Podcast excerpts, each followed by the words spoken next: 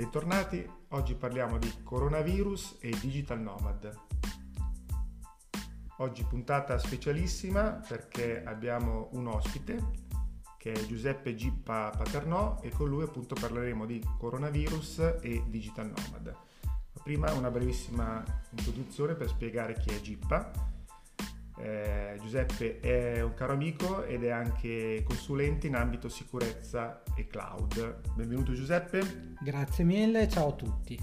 Ok, allora l'argomento è legato all'attualità perché appunto il coronavirus che sta imperando appunto nel mondo eh, e che desta tante preoccupazioni, in realtà sta portando anche a quanto pare un, a un effetto positivo ovvero eh, sta incrementando il lavoro eh, remoto. Quindi abbiamo pensato di, di, fare questa chiacchierata con eh, Gippa che appunto tra altre cose anche si definisce digital nomad. Ok Giuseppe, allora spiegaci un po' cos'è il digital nomad. Il digital nomad è quello che eh, per scelta decide di lavorare in un posto diverso dal proprio datore di lavoro. Eh, poi chi lo fa effettivamente per scelta magari decide di eh, lavorare da posti esotici o posti eh, a cui piacciono particolarmente. Conosco gente che lavora dalla Thailandia, poi si sposta a San Francisco e magari finisce in Europa d'estate. Conosco un'altra persona che è uno dei programmatori di Firefox, il, bro- il browser internet, che per esempio per questioni di allergie ha deciso di lavorare dalla barca, quindi si sposta ogni tot e lavora dalla barca. Quindi spesso è una questione di scelta personale oppure come nel mio caso ti ci ritrovi. Eh, ok, quindi eh, Digital Nomad è una persona che sceglie, come dici tu, di risiedere per un certo periodo in un paese e di fare la sua attività, il suo lavoro da lì di, insomma, per, per, quel paese o anche per altri paesi.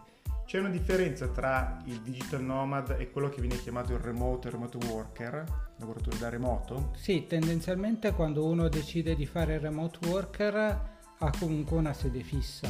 Tipicamente quello che si chiama remote working o smart working eh, è quando uno decide di lavorare da casa o per esempio da un co-working, però tendenzialmente nello stesso posto. Il digital nomad a differenza invece lavora da posti differenti. Ok, quindi eh, si può dire che un remote è un distaccato magari di un'azienda che eh, per, così anche per questioni per risparmiare sul, eh, per influire meno sul traffico, per eh, diciamo lavorare meglio, lavora da casa oppure da un posto dove è comodo, però è sempre legato diciamo fisicamente a quel posto tanto per, per fare un riassunto.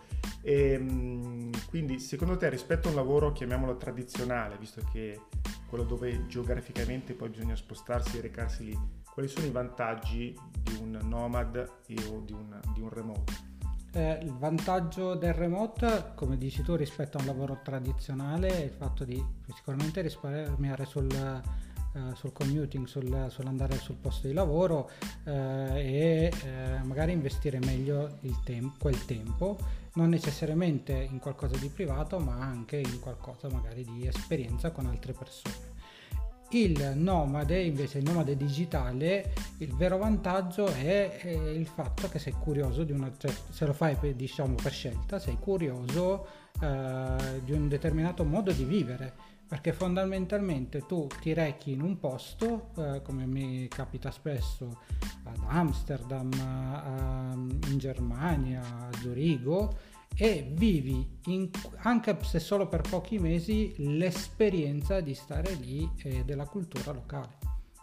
Quindi diventi temporaneamente cittadino di quella, di quella comunità, diciamo così, e quindi eh, vivi anche l'esperienza appunto da... ti senti più vicino eh. anche a me piace perché ho cominciato a apprezzarlo quando eh, ho cominciato a lavorare in determinati posti e non volevo essere sempre il solito trasfertista, eh, come l'hai chiamato tu, eh, a stare in albergo dal lunedì al venerdì perché sinceramente è bello una volta, è bello due volte, dopo 10-15 anni mm. comincia a essere un po' alienante, quindi magari preferisci avere i tuoi spazi, preferisci perché no cucinarti qualcosa da solo di più sano che andare al ristorante e a quel punto cominci a fare l'esperienza locale. Quindi senza la fretta, diciamo così, di tornare sempre a casa perché eh, c'è sempre appunto questa voglia di cioè di vivere l'esperienza locale come una cosa solo temporanea con la fretta di tornare a casa. Eh, apprezzi sì, anche... apprezzi di più il posto locale.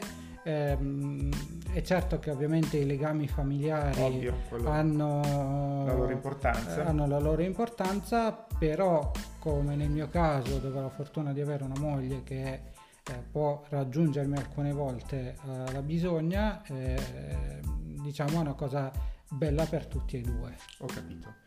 Quindi eh, questi sono gli aspetti positivi, ne ho detto quelli belli, però immagino che oltre alle cose belle ci siano anche qualche aspetto magari critico o, o negativo, diciamo così. Ecco, sicuramente ci sono una, le persone vedono la parte positiva in questo che è bello, posso girare, posso vedere il mondo e contemporaneamente anche lavorare. Ovviamente devi avere un datore di lavoro o una posizione che ti permette di farlo, quello eh, è neanche da dirlo. Il, ehm, il, problema è che ci sono degli aspetti anche pratici e quotidiani. Eh, faccio un esempio, per fortuna oggi c'è Amazon e in molte parti del mondo puoi farti spedire qualcosa, eh, ma se devi ricevere eh, che ne so, qualcosa relativa a un, una bolletta, per esempio, per fortuna adesso della, molti, corrispondenza. della corrispondenza è un po' un problema anche perché molte nazioni non sono mentalmente abituate a una cosa del genere, una cosa un po' nuova, una cosa. Anomala.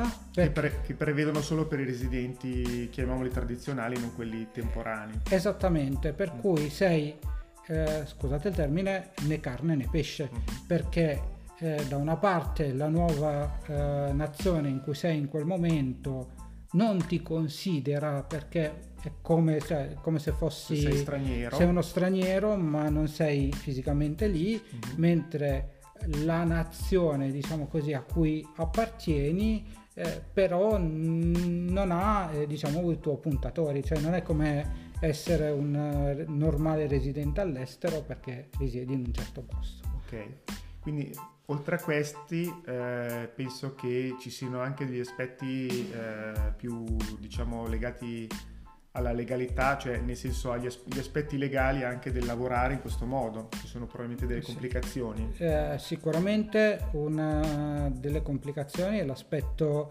banalmente sanitario, cioè nel senso che se sei eh, all'estero e ti succede qualcosa, eh, quale nazione ti copre? Eh, non esiste per esempio o sono rarissime le polizze assicurative globali perché tu vai in un posto e tutti pensano ed è uno dei, degli aspetti che vi dicevo prima che vai lì temporaneamente magari per studio o per, eh, per visita turistica e, e quindi se eh, toccando ferro devi, ti succede qualcosa, non, non, c'è una vera copertura. Copertura, sì. Quindi poi per esempio in paesi come so, anche in America dove la copertura è volontaria e assicurativa, cioè ti capita magari una bolletta poi di quelle, cioè, può darsi che il posto in ospedale lo trovi, poi dopo ti arriva un conto super salatissimo come, come è già successo a qualcuno. Ehm, bene, diciamo che questo è stato un bellissimo primo esperimento di chiacchierata con, con ospite che cercheremo di replicare anche su altri argomenti perché con, uh, con Gippa abbiamo parecchi argomenti in comune da, da, discutere, abbiamo lavorato anche insieme fortunatamente in, in alcune situazioni e um, vogliamo fare giusto un riassunto appunto digital nomad in due parole come lo definiresti la tua esperienza? Eh, sicuramente un, un'ottima esperienza che io consiglierei soprattutto alle, alle persone giovani mm. che vogliono vedere il mondo ma che hanno anche la fortuna di avere un datore di lavoro o lav- andare a lavorare presso il paese in quel momento che ti permette di lavorare solo per quel, eh, quella, quel, quel periodo che decidi di stare lì.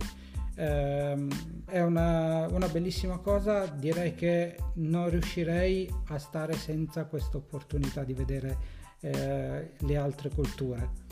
Ovviamente eh, auspico che eh, a questo punto non dico l'Inghilterra o dove spesso sono come base operativa o l'Italia si adeguino, ma addirittura a livello europeo eh, comincino a ehm, fare delle norme o comunque prendere in considerazione eh, questa forma di lavoro eh, più che altro a tutela delle, degli aspetti, quelli che sono un pochino meno legati al lavoro di per sé.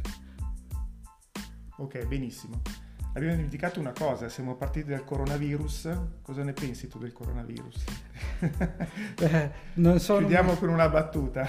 non sono un medico, quindi non permetto. Però devo dire che, nel senso, del, della sfortuna, c'è questa fortuna che sta aumentando il, il lavoro da remoto. Sta cambiando un po' la mentalità. Sta cambiando la mentalità anche perché probabilmente ad alcuni è sfuggito, c'è una di quelle conferenze mondiali importantissime che è il Mobile World Congress di Barcellona dove spesso andavo, eh, che è stato cancellato proprio per il coronavirus. E lavorando per, per, la mancanza di operatori cinesi. per, mh, mm, anche per la mancanza di alcune eh, aziende che come policy ho lavorato per molte grosse multinazionali eh, come policy stanno dicendo no lavorate da remoto e cercate di evitare il più possibile i viaggi. Quindi anche eh, quello ha influito. anche quello sta aiutando a usare le tecnologie perché come giustamente avevi detto in un'altra puntata le tecnologie ci sono è una questione di mentalità Perfetto, con questa chiudiamo salutiamo e alla prossima. Ciao. Ciao.